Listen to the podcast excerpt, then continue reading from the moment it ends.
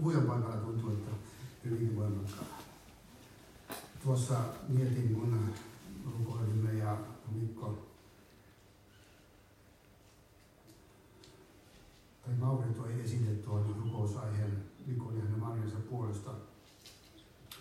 Mariakin oli silloin aikoinaan 70-luvun loppupuolella täällä meidän seurakunnassamme muistan hyvin, hyvin hänet.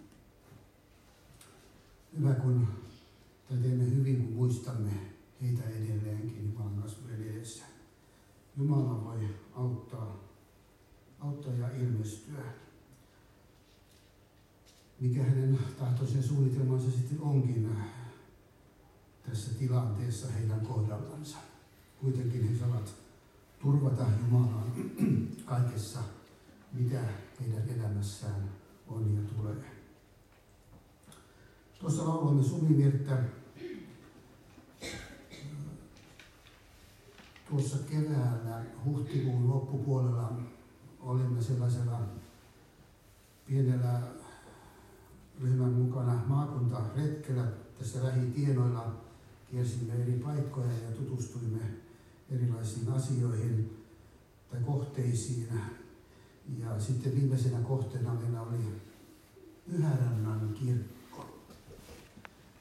Me kävimme siellä ja meitä vastaanotti siellä, mä en muista kuka sitten oli toisena sieltä, joku kirkkovaltuuston jäsen, mutta Pyhärannan tuore kirkkoherra otti meidät vastaan.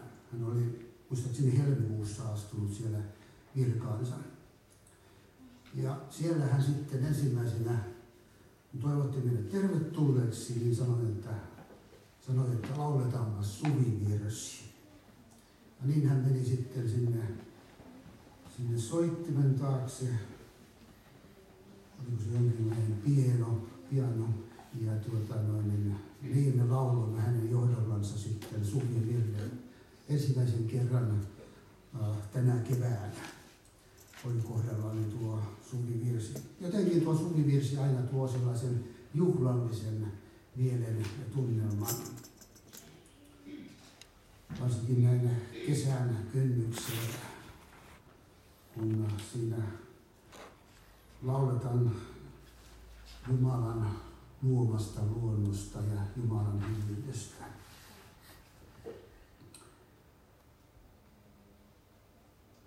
Paavali, kun kirjoitti kirjeitänsä, niin korintolaisille, kun hän kirjoitti ensimmäisen kirjeensä, niin hän joutui siellä heti jo alkupuolella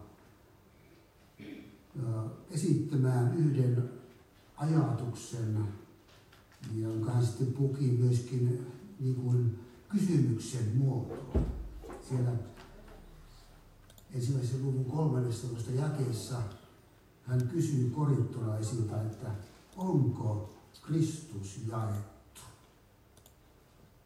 Onko Kristus jaettu? Ja siinä edellä hän kertoi, että hän on huolissaan siitä, että on kuullut, että siellä seurakunnan keskellä oli, olisi riitaisuuksia, erimielisyyksiä oltaisiin, toiset olisivat jonkun toisen puolella ja toiset olisivat jonkun toisen puolella, mitä siellä asioita sitten olikaan esillä. Ja hän sitten esitti tällaisen kysymyksen, onko Kristus jaettu? Hän halusi tuoda esille se, että Kristuksessa, Jeesuksessa ei saisi olla mitään sellaista, mikä aiheuttaisi hajannusta ei seurakunnan keskellä eikä uskovien keskellä. Vaan hän halusi tuoda esille sen, että kun me olemme uudisti syntyneet uskosta Kristukseen Jeesukseen, me olemme kaikki samanlaisessa asemassa Jumalan edessä. Me olemme yhtä Kristuksessa Jeesuksessa. Ja näin meidän tulisi myöskin vaelluksessamme toimia ikään kuin puhutaan yhteen hiilen, hiilen puhaltamisesta tai samassa hengessä vaeltamisesta ja niin edespäin. Olla yhtä Kristuksen kanssa ensinnäkin, niin myöskin sitten yhtä toinen toistemme kanssa.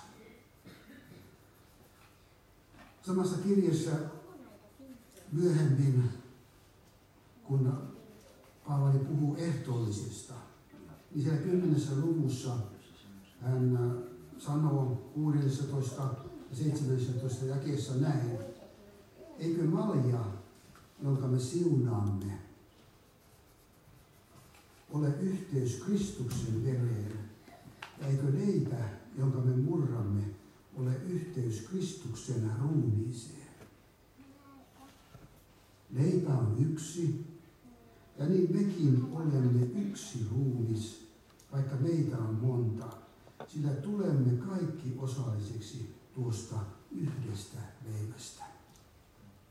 Hän ottaa tämän ehtoollisaterian, jonka Jeesus itse asetti omillensa. Tehkää tämä minun. Hän ottaa sen esille ja sitä kautta kirjoittaa korinttilaisille, että kun me siunaamme tämän maljan, siunaamme leivän ja syömme tätä leipää, juomme tästä maljasta. Eikö se ole yhteys Kristuksen vereen? Eikö se leipä, jonka murramme, ole yhteys hänen ruumiisensa? Mekin olemme yksi ruumis. Me olemme tuosta yhdestä leivästä osalliset. Paavali halusi tuoda esille sen, että kun me olemme Kristuksessa, Jeesuksessa, saaneet armon Jumalan edessä, saaneet kokea pelastuksen, me olemme uudesti syntyneet ylhäältä, niin Kristuksessa, Jeesuksessa me olemme yhtä. Se yhteys ja ykseys olkoon todellista meidän elämässämme, meidän keskellämme. Ja hän otti tuon leivän ja viinin siinä esikuvaksi. Niin kuin me jokainen, sinä ja minä, osallistumme siihen. Tulemme osalliseksi tuosta yhdestä leivästä. Yhdestä maljasta, Jeesuksen verestä. Meidät on samalla verellä sovitettu ihan jokainen. Sama hinta maksettu. Samanarvoisia olemme Jumalan edessä. Olemme kaikki siitä osallisia. Me olemme yhtä Kristuksessa, Jeesuksessa. Kun me näin olemme yhtä Kristuksessa, Jeesuksessa,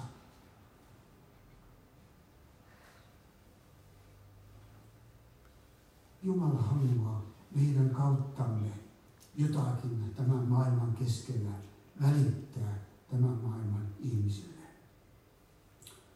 Roomalaiskirjeestä 15. luvusta Paavali kirjoittaa roomalaisille tällä tavalla 15 ja ja 29. Tiedän, että tullessani luoksenne tuon mukanani Kristuksen täyden siunauksen.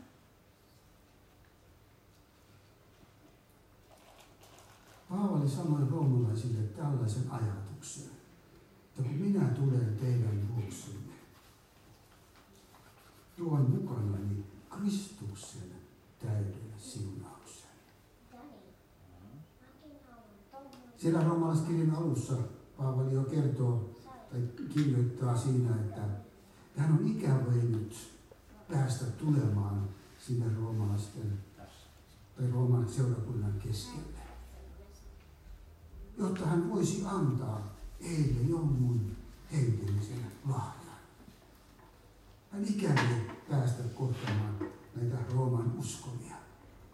Ja nyt hän sanoi sitten, kun kirjansa kirjoitti, niin hän siellä sitten tuo esille, että kun minä tulen, minä tuon mukanani Kristuksen täyden siunauksen.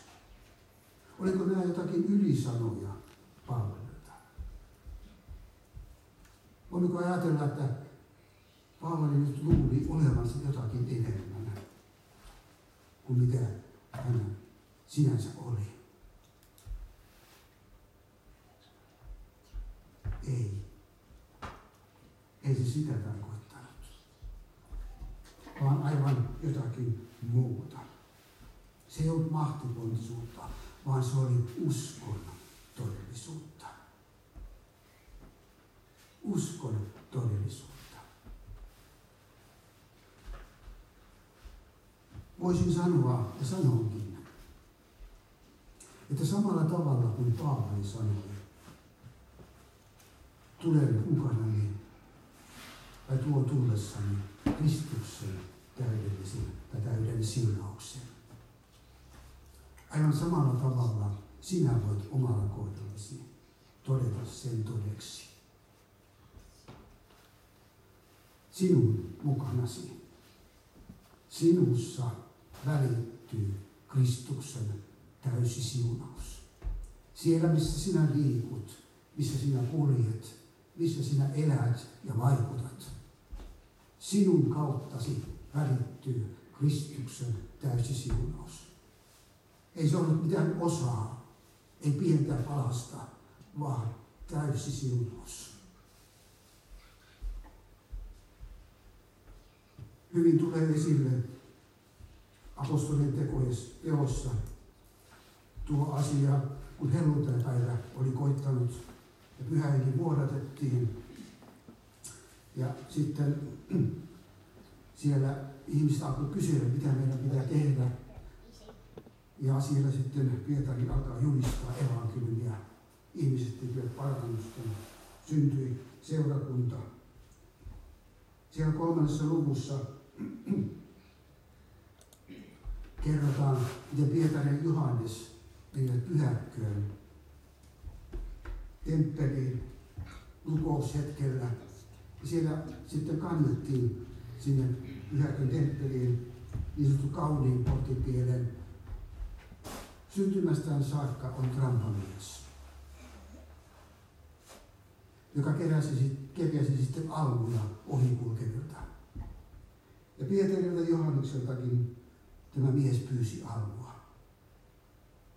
Mutta siinä kuudennessa jakeessa sitten kerrotaan, että Pietari sanoi, hopeaa ja kultaa minulla ei ole, mutta mitä minulla on, sitä minä sinulle annan. Jeesuksen Kristuksen nasaretilaisen nimessä nouse ja käve. Hän tarttui miestä oikeasta kädestä, auttoi hänet ylös, ja siinä samassa mies sai voimaa jalkoihinsa ja nilkkoihinsa. Hän hyvähti pystyyn ja niin edespäin. Pietari ja Johannes totesivat, että ei ole maallista omaisuutta. Ei mitään, että on tätä ajallista. Mutta se, sitä, mitä heillä oli. Jeesuksen Kristuksen sisäinen tunteminen. Jeesus Kristus heidän sisimmässään. Sitä, mitä minulla on, sitä minä sinulle annan. Jeesuksen Kristuksen nasaretilaisen nimessä nouse. Jeesuksen nimessä nouse. Siinä myöhemmin sitten, kun ihmiset kerääntyvät siihen ympärille, ihmettelemään katselevat, mitä nyt oikein tapahtui. Mitä miehiä nämä Pietari ja Johannes oikein ovat. Niin siellä sitten Pietari rupeaa tuota puhumaan heille.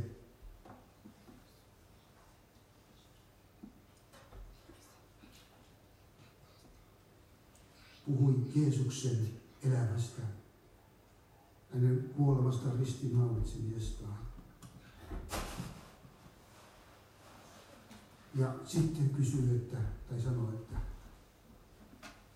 12 ja jae kolmatta lukua. Israelista, miksi te ihmettelette? Miksi te tuijutatte meitä aivan kuin me omalla voimallamme tai hurskaudellamme olisimme saaneet tämän miehen kävelemään? Hän toteaa, ei, Ei kyse heidän voimastaan. Ei ollut kyse heidän hurskaudestaan. Vaan siellä 16 jakeessa Pietari toteaa, Jeesuksen nimi ja usko siihen antoi voimaa tälle miehelle, jonka te näette ja tunnette. Usko, jonka Jeesus antaa, on tehnyt tästä miehestä terveen, niin kuin te kaikki näette. Sitä, mitä minulla on, sitä minä sinulle annan. Jeesuksen nimi. Tuo kallis nimi, joka koko ihmiskunnan edestä ristillä annettiin syntiemme sovitukseksi, voimaksi, elämäksi. Jeesuksen nimen kautta tuo siunaus välittyi Pietarin Johanneksen elämästä tämän miehen elämään niin, että mies koki terveyden. Pyhä henki yhtyi siihen, vaikutti uskon hänen sisimmässään. Ja mies tuli terveeksi. Usko, jonka Jeesus antaa.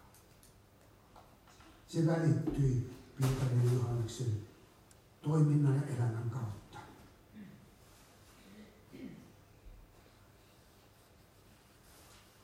Efesolaiskirjassa käytän nyt vähän enemmän näitä raamatun kohtia ihan lukemalla niitä. Ensimmäisen luvun jakessa kolme Paavali kirjoittaa, ylistetty olkoon meidän Herramme Jeesuksen Kristuksen, Jumala ja Isä. Hän on siunannut meitä kaikella hengen siunauksella, taivaallisilla aarteilla Kristuksessa.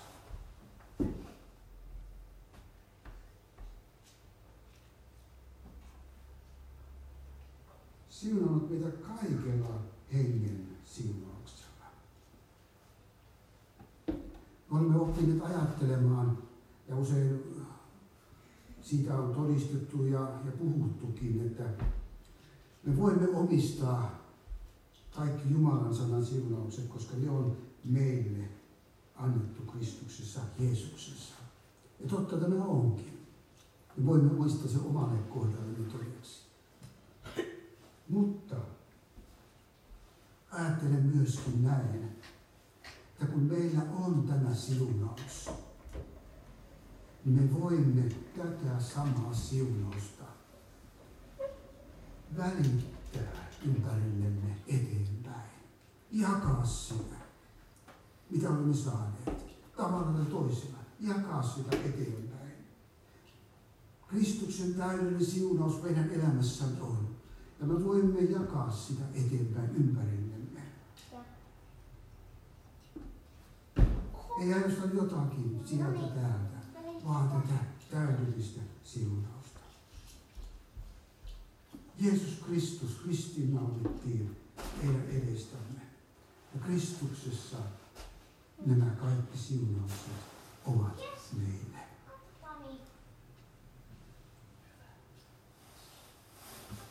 Voimme ajatella, että miten tämä on mahdollista. Ja me sitä ihan ymmärräkään, ainakaan kun järjellä ajattelemme. Meidän ymmärryksemme ei pysty sitä käsittämään, mitä kaikkea sisältyy Jeesuksen sovitustyöhön. Mutta mitä Jeesus sanoi? Johanneksen evankeliumista.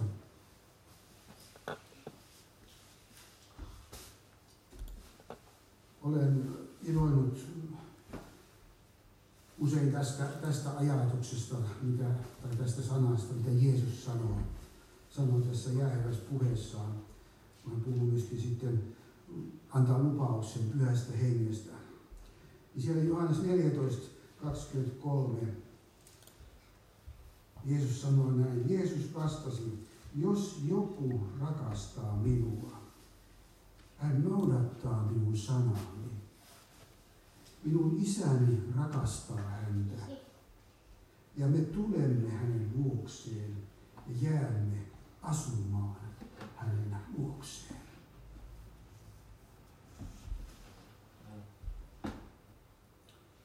Jos joku rakastaa minua, Jeesusta, olen uskossa vastaanottaneet pelastuksen Olemme tunnustaneet rakkautemme häneen. Haluamme häntä seurata ja palvella, rakastaa häntä.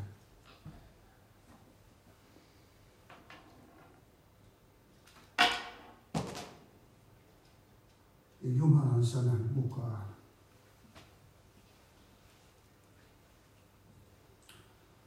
Meidän isämme, kaikkivaltias Jumala. Niin tässä lui. Minun isäni rakastaa häntä. Kaikkivaltias Jumala ja Jeesus tulivat meidän sydämelle pyhän hengen kautta, ei ainoastaan käymään silloin, kun uskoon tulimme tai joskus piipahtamassa vierailulle, vaan jäämme hänen tykönsä asumaan. Pyhän hengen kautta sinun sydämessäsi, voidaan sanoa, asuu koko Jumalan täyteys. Isä, poika ja pyhä henki. Meidän ajatusmaailmamme ei sitä ymmärrä.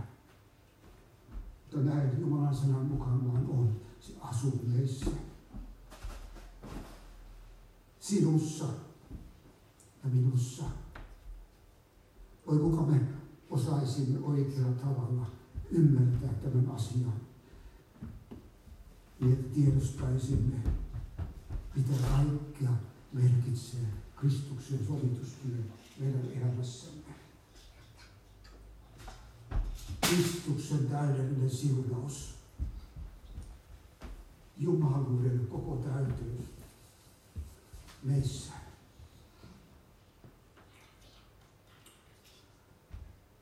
Vaikka itse olen, kun puhutaan ihmisistä, että toiset on talvi-ihmisiä, toiset on kevät-ihmisiä, toiset on kesä ja toiset on syksy-ihmisiä, ja sen perusteella esimerkiksi tota noin, niin katsotaan sitä, että miten eri väritykset sopivat vaatteissa, mitä muista, muista erilaisille ihmisille. Itse olen tällainen syksyihminen, mutta äh, pidän äh, tästä kevätajasta, asiasta myöhäistä kevästä ja alkukesästä, jolloin luonto puhkeaa äh, ehreyteen, ja kukkimaan. Tuossa jokin aika sitten yhtenä päivänä jotakin kukkamassa perkasin ja sitten pesin katselemaan ympärille, että mikä tässä niin voimakkaasti tuoksuu ikään kuin sille parfyymimäisesti. Ja katsoin, että siinä vähän matkan päässä kukki eräänlaista kukkaa, narsissia, jossa oli sellainen hyvin voimakas, huumaava oikeastaan parfymainen tuoksu, joka pitkälle tuntui ja pystyi haistamaan pitkältä matkaa. Se tuoksu veti puolensa katsetta, että mistä se tuoksu tulee. Keväällä puitten osalta tuomet ovat niitä ensimmäisiä puita, jotka kukkivat. Tuomen tuoksu, se on ihana kevään tuoksu. Heti tuomen kukkimisen loputtua tai siinä vaiheessa, kun se alkaa lakastua, niin lehmukset alkavat kukkimaan. Lehmuksen kukkaa ei erota sieltä vihreydestä helposti. Mutta tuossakin kirkon vieressä asutaan, kirkon puistossa on lehmuksia, niin se tuoksu, oikeastaan se koko se kirkon puisto tuoksuu voimakkaasti kun lehmus kukkii. Tähän aikaan nyt juuri syreenit alkavat ja ovat aloittaneet kukintansa. Niiden ihana tuoksu kertoo kesästä. Aina kun tuoksua tulee, niin jotenkin meidän katseemme etsii sitä tuoksun lähdettä. Mistä se tuoksu tulee?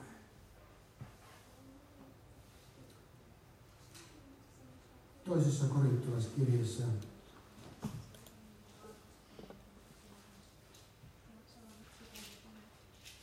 toisessa luvussa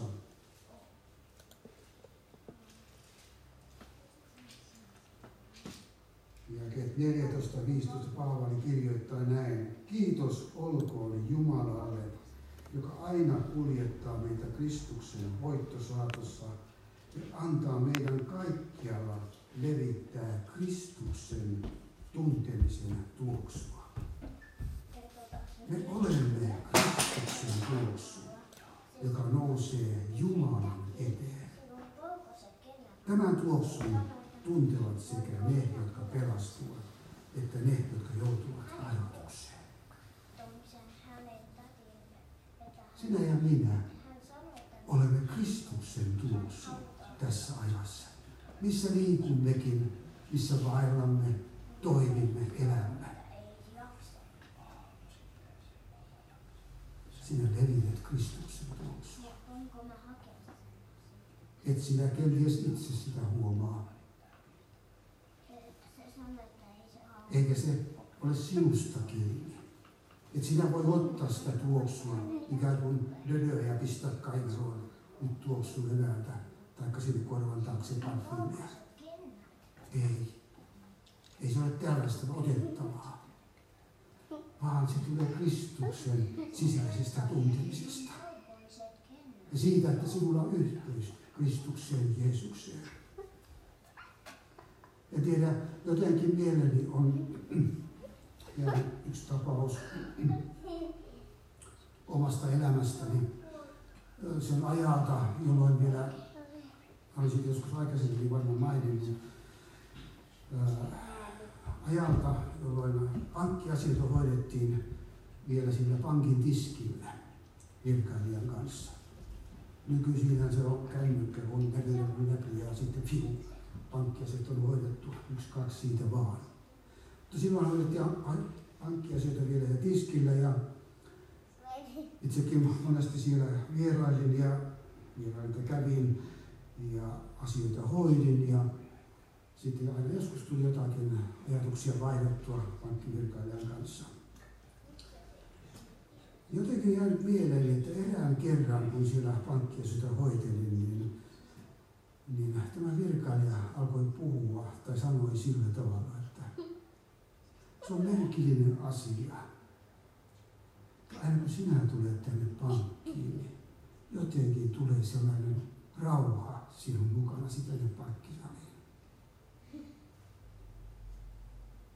Se on jotenkin jäänyt minua sillä tavalla puhuttelemaan, että niin, vaikka en puhuisi asiasta, niin joku minussa vaikuttaa. Joku minussa vaikuttaa.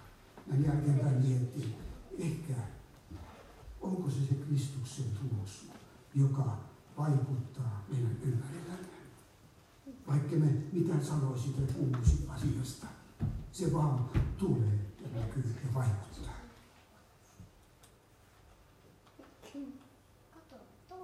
Näin se on sinun elämässäsi. Yhtä lailla kuin minunkin elämässäni. Ja sen takia me voimme rohkealla mielellä kulkea. Sinun elämässäsi vaikuttaa Kristuksen täydellinen siunaus. Sinä välität sitä ympärilläsi. Niiden ihmisten keskellä, keskellä joiden keskellä sinä vaellat, joita sinä tapahat, joiden kanssa olet tekemisissä. Se ei ole sinusta kiinni, vaan niin kuin tuossa luettiin, niin Jumala, Jumala antaa meidän levittää. Se on Jumalan teko meistä, ja meidän kauttamme meissä. Kaikkialla, missä kulkemmekin, evittää Kristuksen tuntemisen tuoksua. Siunaus itsessään ei välttämättä ole mitään aineellista. Se ei ole mitään välttämättä tekemistä. Ei välttämättä sanoja. Se voi olla kaikkea näitä. Vaan sun elämistä Kristuksen kanssa. Ja se välittyy siunauksena ympärillemme.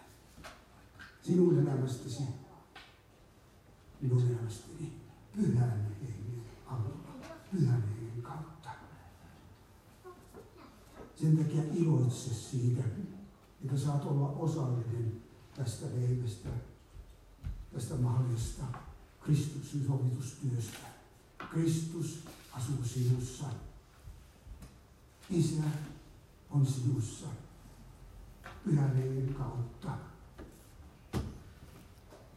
Ja se siunaus, jonka hän sinun elämäsi kautta haluaa välittää ympärillesi, se on niin moninainen kirjo, ettei sitä voi kuvata eikä luetteloida, että se on tätä ja tätä ja tätä, vaan se ilmenee niin moninaisena muodolla. Siksi Paavali puhuu, se salaisuus on suuri. Kristus teissä, kirkkauden toivo. Kristus sinussa, kirkkauden toivo. Ja Kristuksen täydellinen siunaus sinussa, jota sinä Jumalan pyhän hengen kautta välität ympärillesi. Näillä ajatuksilla haluan toivottaa sinulle, sanotaan, siunausrikasta kesää. Tiedä häntä, mitä saamme syksyllä kuulla, minkälaisia ihmeellisiä siunauksia. Olet saanut kenties tietämättäsi olla välittämässä ympärillesi. Amen.